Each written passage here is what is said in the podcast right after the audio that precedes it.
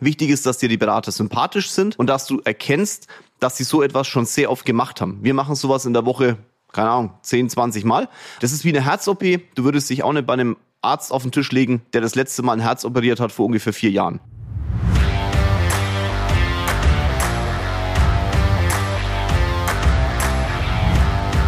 Hallo Runde, ganz liebe Grüße aus München. Wir hatten traumhaftes Wetter die letzten Tage. Es war pisswarm, vor allem bei uns im Büro. Heute regnet's und stürmt. Ich hoffe, dass der Podcast trotz alledem von der Geräuschkulisse so ist, dass ihr sagt, Mann, war das geil, den wieder anzuhören.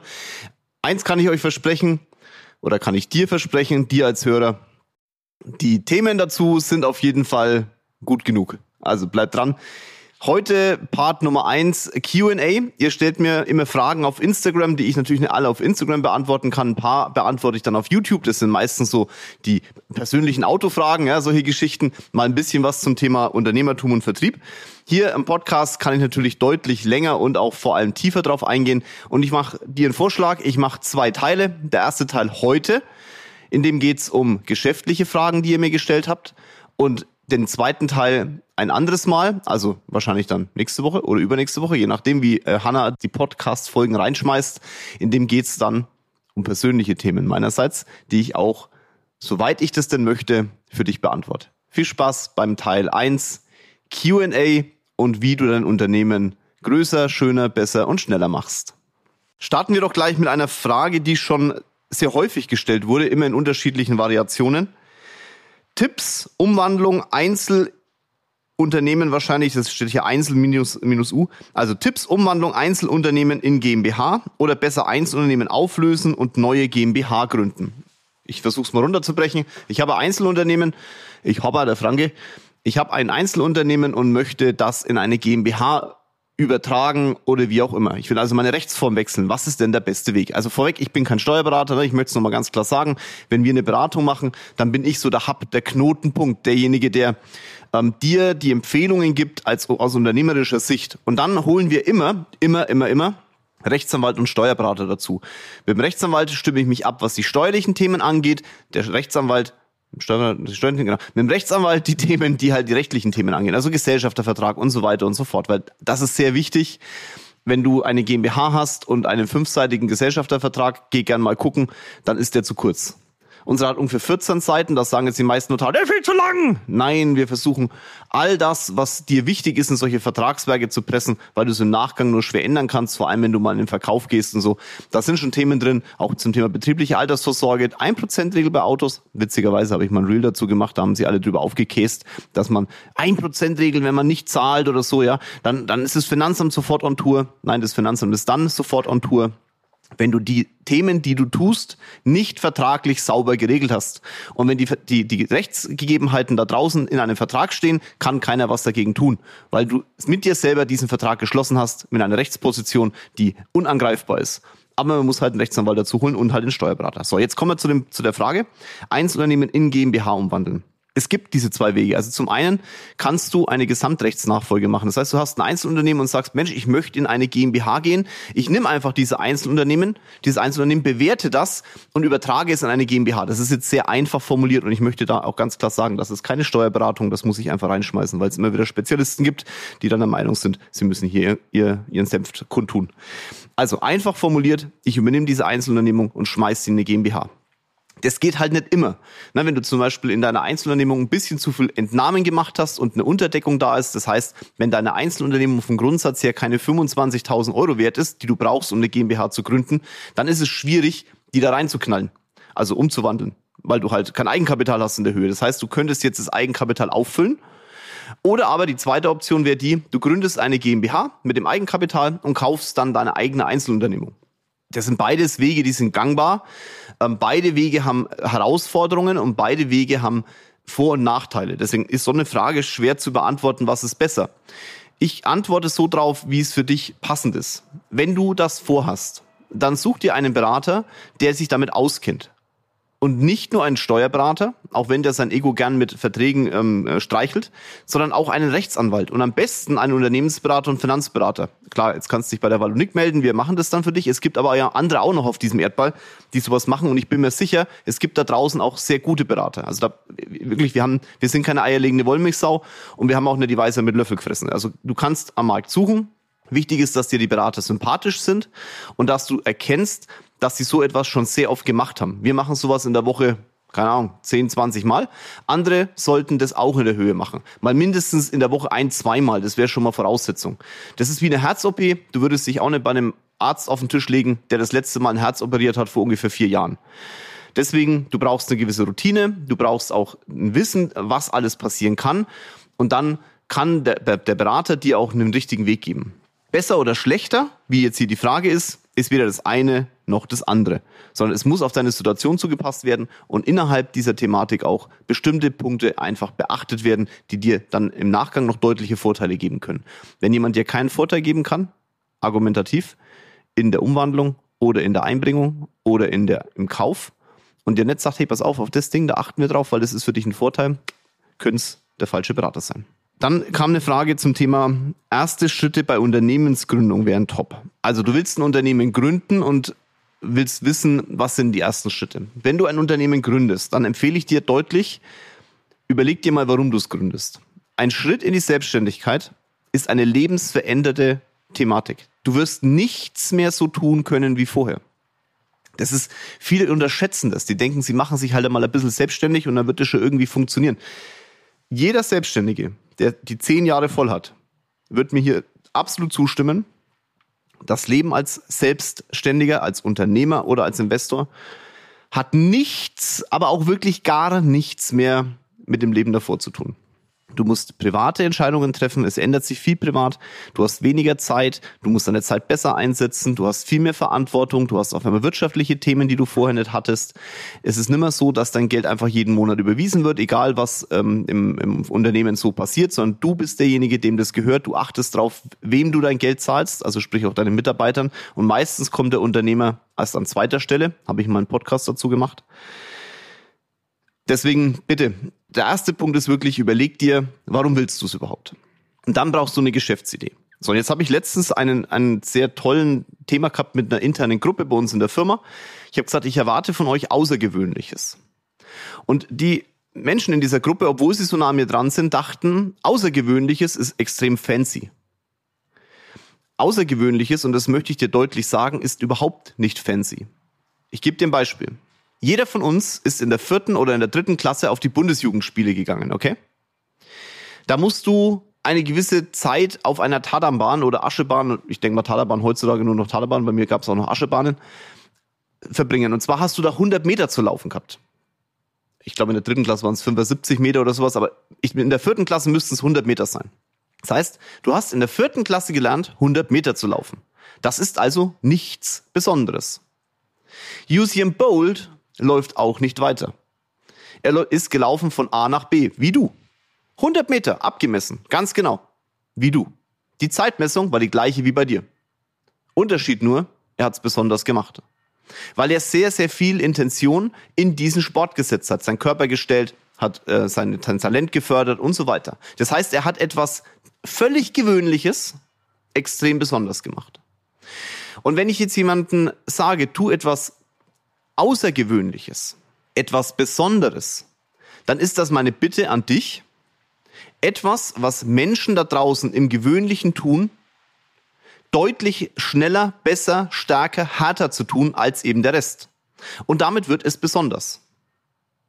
Du musst nichts fancy tun, um erfolgreich zu werden. Du musst nur etwas tun, was andere auch tun könnten, aber nicht bereit sind, die gleiche Intention wie du da reinzustecken und dann wirst du besonders und auch besonders erfolgreich. Und wenn du ein Unternehmen gründest, dann musst du keine fancy Erfindung haben. Ich glaube, die meisten Menschen da draußen, die etwas erfunden haben, haben nicht damit Geld verdient.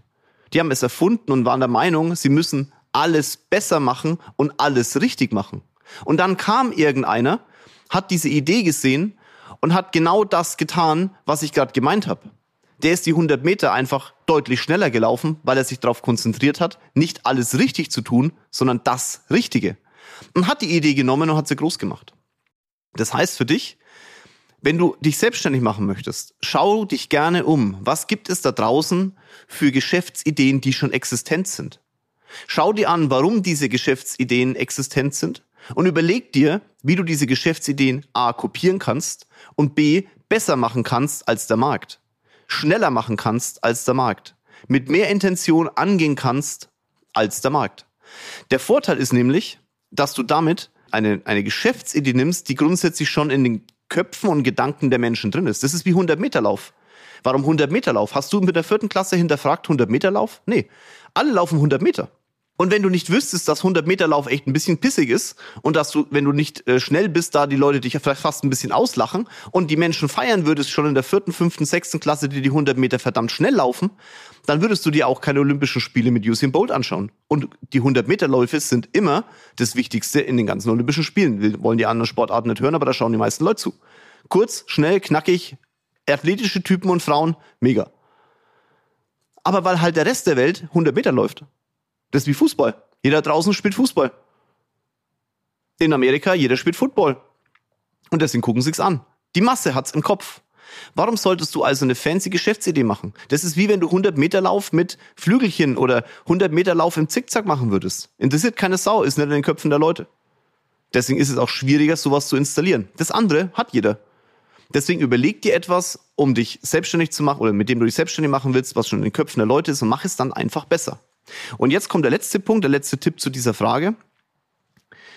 Das Wichtigste, das, das Wichtigste, der Frankemann, also ich könnte mir mal, Umfrage für heute auf Spotify ist, findest du mein Fränkisch gut? Ja oder nein? Haut's mal raus. Ich freue mich auch auf eure Kommentare. Der letzte Punkt ist, dir muss klar sein, dass Vertrieb und Verkauf in jede Firma gehört. Wenn du etwas erfindest und es nicht verkauft bekommst, kann ich dir sagen, die Welt will nicht gerettet werden. Die Welt hat einfach nur Bock, wie ich vorhin schon gesagt habe, das weiterzumachen wie bisher. Wenn du jetzt das Produkt, das du erfindest, die Welt rettet, dann und du es verkauft haben willst, dann musst du dir massiv Gedanken über den Vertrieb machen. Und noch viel wichtiger ist, wie bekommst du das, was du erfunden hast oder die Dienstleistung, die du gerne rausbringen möchtest, in die Köpfe der Menschen. Und da kannst du nur Gier oder Angst erzeugen. Die zwei Emotionen lassen entscheiden. Das heißt, du musst einen Verkäufer, Verkäufer, Truppe oder wie auch immer finden, die dein Produkt nach außen bringen und bei den Menschen Gier oder Angst erzeugen, damit dein Produkt in die Köpfe der Menschen kommt. Und darauf konzentrieren sich die meisten Selbstständigen zu wenig. Die machen eine Würstelbude auf, sperren auf, legen die Würstel auf den Grill und denken, das riecht gut, da kommt schon einer. Ey, Würstelbuden gibt's halt genug, wie ich es vorhin schon gesagt habe.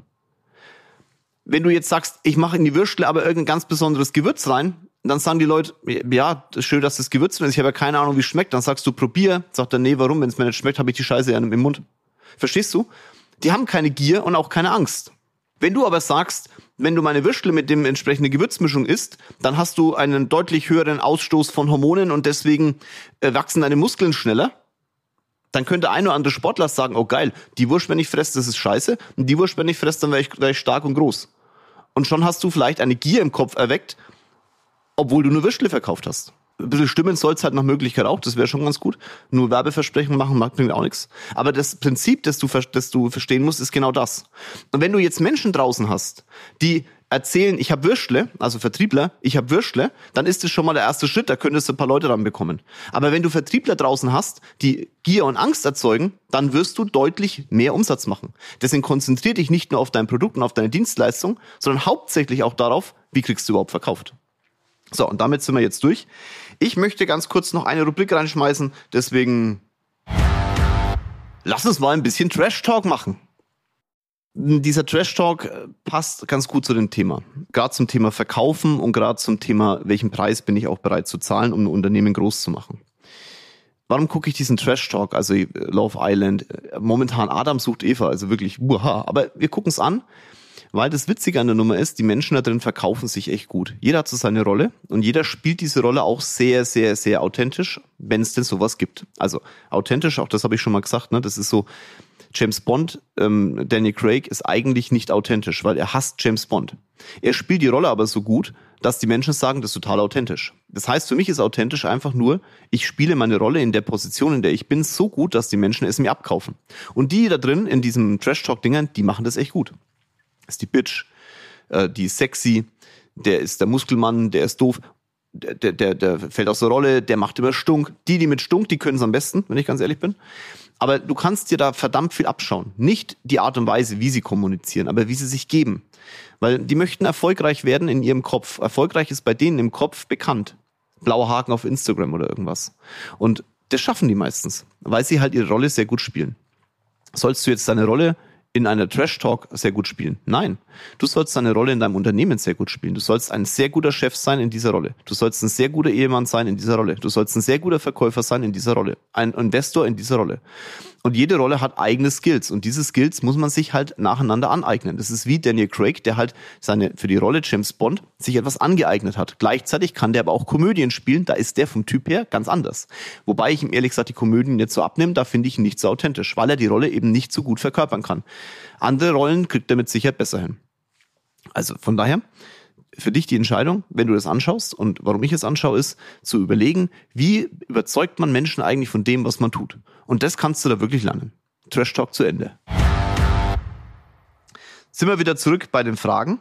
Tolle Frage war auch Weiterbildung im Beruf. Wie gehst du damit um für dich persönlich und für deine Mitarbeiter? Also wir haben ja eine eigene Akademie. Ich glaube, ich habe aber schon mal so eine ähnliche Frage beantwortet äh, bei einem Podcast. Trotz alledem kannst du ja mal suchen, vielleicht findest du es. Möchte ich es trotzdem noch mal sagen, weil es ist wirklich wichtig. Also Weiterbildung ist einer der entscheidendsten Punkte überhaupt.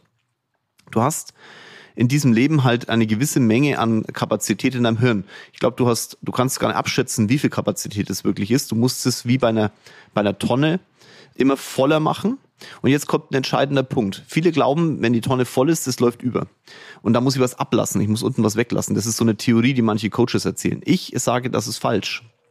Ich sag dir, wenn die Tonne, wenn du merkst, die Tonne ist voll, dann konzentriere dich nicht draus, Wissen abzulassen, was du nicht mehr brauchst, weil du brauchst alles Wissen auf diesem Erdball, sondern konzentriere dich darauf, die Tonne größer zu machen. Also konzentriere, also durch Meditation zum Beispiel, lass deinen Geist offener, durch ganz bestimmte Trainings auch oder auch Persönlichkeitsentwicklungen lerne, deine Tonne größer zu machen. Dann passt auch mehr Wissen in das rein, also in deinen Kopf rein, in deine Tonne rein. Und zum Thema Weiterbildung haben wir ja unsere Akademie im Endeffekt geschaffen, im Endeffekt, wir haben sie geschaffen. Immer diese scheiß Füllwörter, das passiert sogar mir. Kann ich später noch was sagen. Hab gestern was ganz Tolles gelernt. Auch ich lerne noch was. Also jeden Tag lerne ich was Neues. Und zwar, genau, Akademie geschaffen, weil wir eben sagen, dass die unterschiedlichen Leute unterschiedliche Themen haben. Wir haben auch, ich, ich möchte auch nicht eine Breitbandförderung haben in unserer Firma, sondern ich möchte zielgerichtete Förderung haben. Das heißt, Eric Standup ist ja auch bei uns, der entsprechend hier den Leuten auch ihre, ihre Talente auch erkennt und dann werden diese Talente auch explizit gefördert. Das ist uns sehr wichtig oder mir sehr wichtig. Das machen wir auch noch nicht so lang. Früher haben wir auch so Breitbandförderung gemacht. Jetzt ist es so, dass wir gezielte Talente raussuchen und die gezielt dann auch entsprechend fördern. Finde ich einen wichtigen Punkt. Auch für dich weißt du, du hast gewisse Talente. Ich würde mich mal damit beschäftigen. Ob das jetzt Eric Standup ist oder andere, ist ja egal, aber es gibt ja Bücher dazu, wie ich meine Talente finde. Und diese Talente, die kannst du auch wirklich dann entsprechend ja voranbringen und mh, hm, durch gezielte Coachings, sagen wir mal, so stark machen, dass sie deine Schwächen überlagern. Und das ist der entscheidende Punkt. Also, auf die Frage, wie wichtig ist es oder wie, wie, wie stehe ich dazu, bilde dich weiter, jeden Tag. Lies Bücher. Mach Blinkist zum Beispiel ist mega. Wenn du ein Blinkist 10 Minuten zusammengefasstes Buch, wenn du es gut findest, hol dir das Buch und lese es, okay? Ja, also, ich glaube, mehr kann man dazu gar nicht mehr sagen. Wichtig ist, dass du nicht Breitband förderst, sondern die Talente der Menschen förderst, dass du auch deine Talente förderst. Dafür musst du zuerst erkennen und da würde ich Geld dafür in die Hand nehmen. Das ist wichtig. Jetzt kommen wir noch zu dem Punkt, was ich gestern gelernt habe. Mir hat gestern ein Mandant, liebe Grüße gehen raus, ich weiß, ihr hört den Podcast. Christian, du bist eine Maschine. Christian Merz, den habe ich übrigens, da gibt's einen Podcast dazu, hören dir gerne mal an. Christian Merz, Malermeister, toller Unternehmer, geiler Typ, war gestern hier bei, mit seiner Frau bei mir. Hör dir auch einen Podcast an, dann weißt du, warum er hin und wieder mal auch auf ihn hören sollte. Das ist echt ein, ein also der hat einen Podcast mit mir gemacht, geiler Typ. Wenn du einen geilen Malermeister willst, der dann dich an ihn wenden. So, was hat er mir gesagt? Ich habe ich hab so eine Angewohnheit, wenn jemand mir etwas hinschmeißt, dann äh, möchte ich ihn ja triezen, okay? Und dann sage ich meistens, ja, aber. Das heißt, ich erzeuge oder habe bis gestern eine, eine Wand erzeugt. Du hast mir das und das gesagt, aber denk mal noch an dies und das. Das heißt, das Gegenüber musste das aber nehmen und hat es erstmal verarbeiten müssen. Ich habe da immer meinen Spaß dran gehabt, aber es hat natürlich im Kopf auch Blockaden ausgelöst. Und er hat mir gestern so ein bisschen die Augen geöffnet und da bin ich sehr dankbar für. Er hat irgendwo was gelesen von irgendeinem Chinesen, der gesagt hat, mach doch statt dem aber ein und. Also, du hast dies und das erzählt und jetzt denkt mal dran, das und das noch zu integrieren. Dann nimmst du keine Wand, die du aufbaust, sondern du nimmst den Menschen und setzt ihn einfach in den nächsten Topf. Und in dem Topf fühlt er sich dann auch noch wohl, weil du das, was du, was er vorher gesagt hast, sogar bestätigst durch das und. Also, nicht sagen, deine Geschichte, die du mir erzählt hast, ist total super, aber denk mal noch an diese Punkte dazu, sondern die Geschichte, die du mir erzählt hast, ist total super. Und jetzt denk mal noch an das und das dazu, dann wird die Geschichte nämlich noch runter. Allein im Kopf habe ich merke ich jetzt gerade wieder, was das für eine unendliche Auslösung hat. Ich bin mir sicher, ich habe das schon mal irgendwo gelesen, aber man gewöhnt sich, genau, aber, und man gewöhnt sich halt an die Sachen an, die man da liest. Jetzt ist es wichtig, dass du hin und wieder auch mal deine eigenen Skills hinterfragst. Das tue ich jeden Tag. Gestern habe ich es auch gemacht. Der wichtigste Punkt ist Erkenntnis. Hatte ich gerade in diesem Podcast live mit dir zusammen, hatte ich gerade das Aber gegen ein Und getauscht und jetzt bist du dran. Viel Spaß beim Tauschen bestimmter Punkte. Eine ganz tolle Frage war auch, wie bist du so erfolgreich geworden und was hat dich angetrieben? Kommt sehr häufig. Passt auch zum Podcast, der nächste Woche kommen wird oder halt übernächste Woche zu den persönlichen Fragen. Aber das ist eine geschäftliche, deswegen möchte ich drüber reden. Grundsätzlich glaube ich noch nicht, dass ich erfolgreich bin. In meiner Definition ist erfolgreich noch viel mehr als das, was ich heute habe. Ich tue aber alles dafür. Ich tue. Ich, und ich tue alles dafür, wieder die Erkenntnis, und ich tue alles dafür, dass es in Zukunft anders ausschaut. Erfolgreich geworden bin ich nach der Definition von vielleicht der Person, die fragt, weil ich genau das getan habe, was ich ganz am Anfang des Podcasts gemeint habe. Ich habe gewöhnliche Dinge außergewöhnlich gemacht. Also gewöhnlich ist verkaufen. Außergewöhnlich ist, es so oft am Tag zu machen wie ich. Außergewöhnlich ist, dass ich jede Situation in ein Verkaufsgespräch verwandle, weil es mir Spaß macht. Finanzdienstleistung ist gewöhnlich, machen ganz, ganz viele Menschen. In der Form, wie wir es machen, ist es außergewöhnlich. Es ist gewöhnlich, einen Steuerberater zu haben und hin und wieder mal einen Rechtsanwalt zu fragen. Außergewöhnlich ist, dass wir Verrückten, also Manuel Eberhardt, Stefan Förster, Andreas Holub, Thomas Kötter, ich, dass wir zusammen das in ein Firmennetzwerk gepresst haben und mit diesem Firmennetzwerk zusammen Mandate beraten. Jeder in seinem Rechtsgebiet und nicht zusammenhängend. Aber Ego ist weg. Es ist ausgerichtet auf das Mandat. Das ist außergewöhnlich, weil das gibt's so in Deutschland nicht. So sind wir erfolgreich geworden, so bin ich erfolgreich geworden. Und was mich angetrieben hat, das kann ich dir deutlich sagen, ist das Monetäre dahinter. Ich habe ein ganz klares monetäre Ziel und jeden Monat wieder ein neues monetäres Ziel. Ich hatte von Anfang an monetäre Ziele und das ist mein Antrieb. Natürlich ist auch mein Antrieb, eine herausragende Leistung zu, zu verbringen und auf diesem Erdball etwas zu hinterlassen. Braucht man nicht drüber philosophieren. Aber die Ursprungsantrieb, und dazu stehe ich auch, ist das, womit ich etwas äh, mir kaufen und leisten und vielleicht auch mein Leben besser machen kann, schlichtweg Geld. Hm, wie ziehst du jeden Tag deine Routinen durch? Vorschlag, das ist eine Frage für den nächsten Podcast, gebe ich dir gerne Antwort. Ich gehe mal auf etwas Geschäftliches in meine Branche. Finanzbranche, lieber allumfassend beraten oder skalieren mit ein, zwei Produkten. Ich möchte dir, wenn du Finanzdienstleistung machst, und damit ist auch die letzte Frage, die ich jetzt hier beantworte, etwas zuwerfen, für die gesamte Branche. Es gibt hier kein richtig oder falsch. Jeder muss für sich, wie so oft, ich, das sage ich ja sehr oft, jeder muss sich hier wohlfühlen. Für mich wäre es nicht gut, wenn ich nur ein oder zwei Produkte verkaufen würde, weil es meine Dienstleistung nicht repräsentiert, die ich gerne repräsentieren möchte. Grundsätzlich sage ich dir aber, die Produkte, die du verkaufst, sind alle schlecht. Das sage auch ich hier. Also schlecht in einem Definition von, wenn du eine eierlegende Wollmilchsau definieren würdest. Wenn du die eierlegende Wollmilchsau mal wegnimmst, sind alle Produkte gut. Und das macht so herausfordernd. Es gibt so viele Produkte am Markt und jedes hat seine Berechtigung. Manche auch nicht.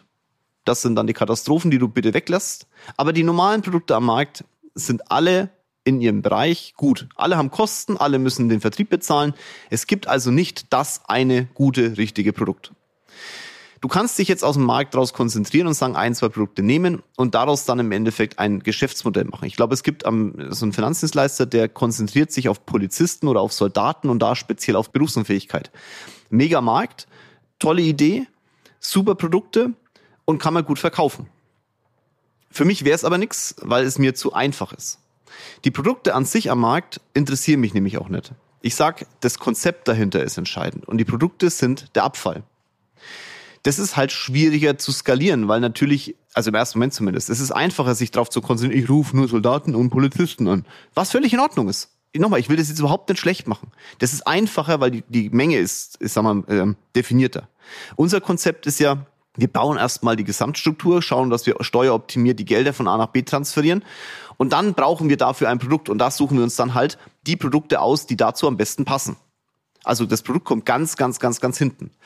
Das ist ein enorm langer Prozess. Das heißt, bevor du bei unserem Produkt unterschreibst, sind Kennenlernen, dann Konzept erstellen, dann Beratung und dann nach der Beratung sofort die Produkte nehmen wir dafür. Aber ein längerer Prozess. Wenn ich, wenn ich einen Soldaten anrufen würde, ein BU, rufe ich an, sag, willst du eine BU? Geh hin, sag, okay, das und das, kannst vielleicht sogar noch vor Ort berechnen und dann lasse ich ihn unterschreiben. Das geht viel schneller. Für mich passt es aber nicht. Manche haben aber halt auch die Geduld nicht.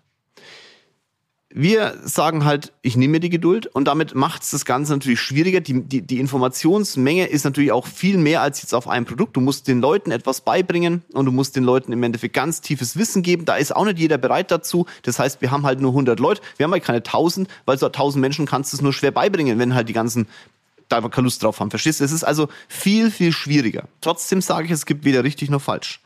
Und wenn du dich fragst, wie du in der Finanzdienstleistung besser arbeitest, dann überleg dir, was willst du?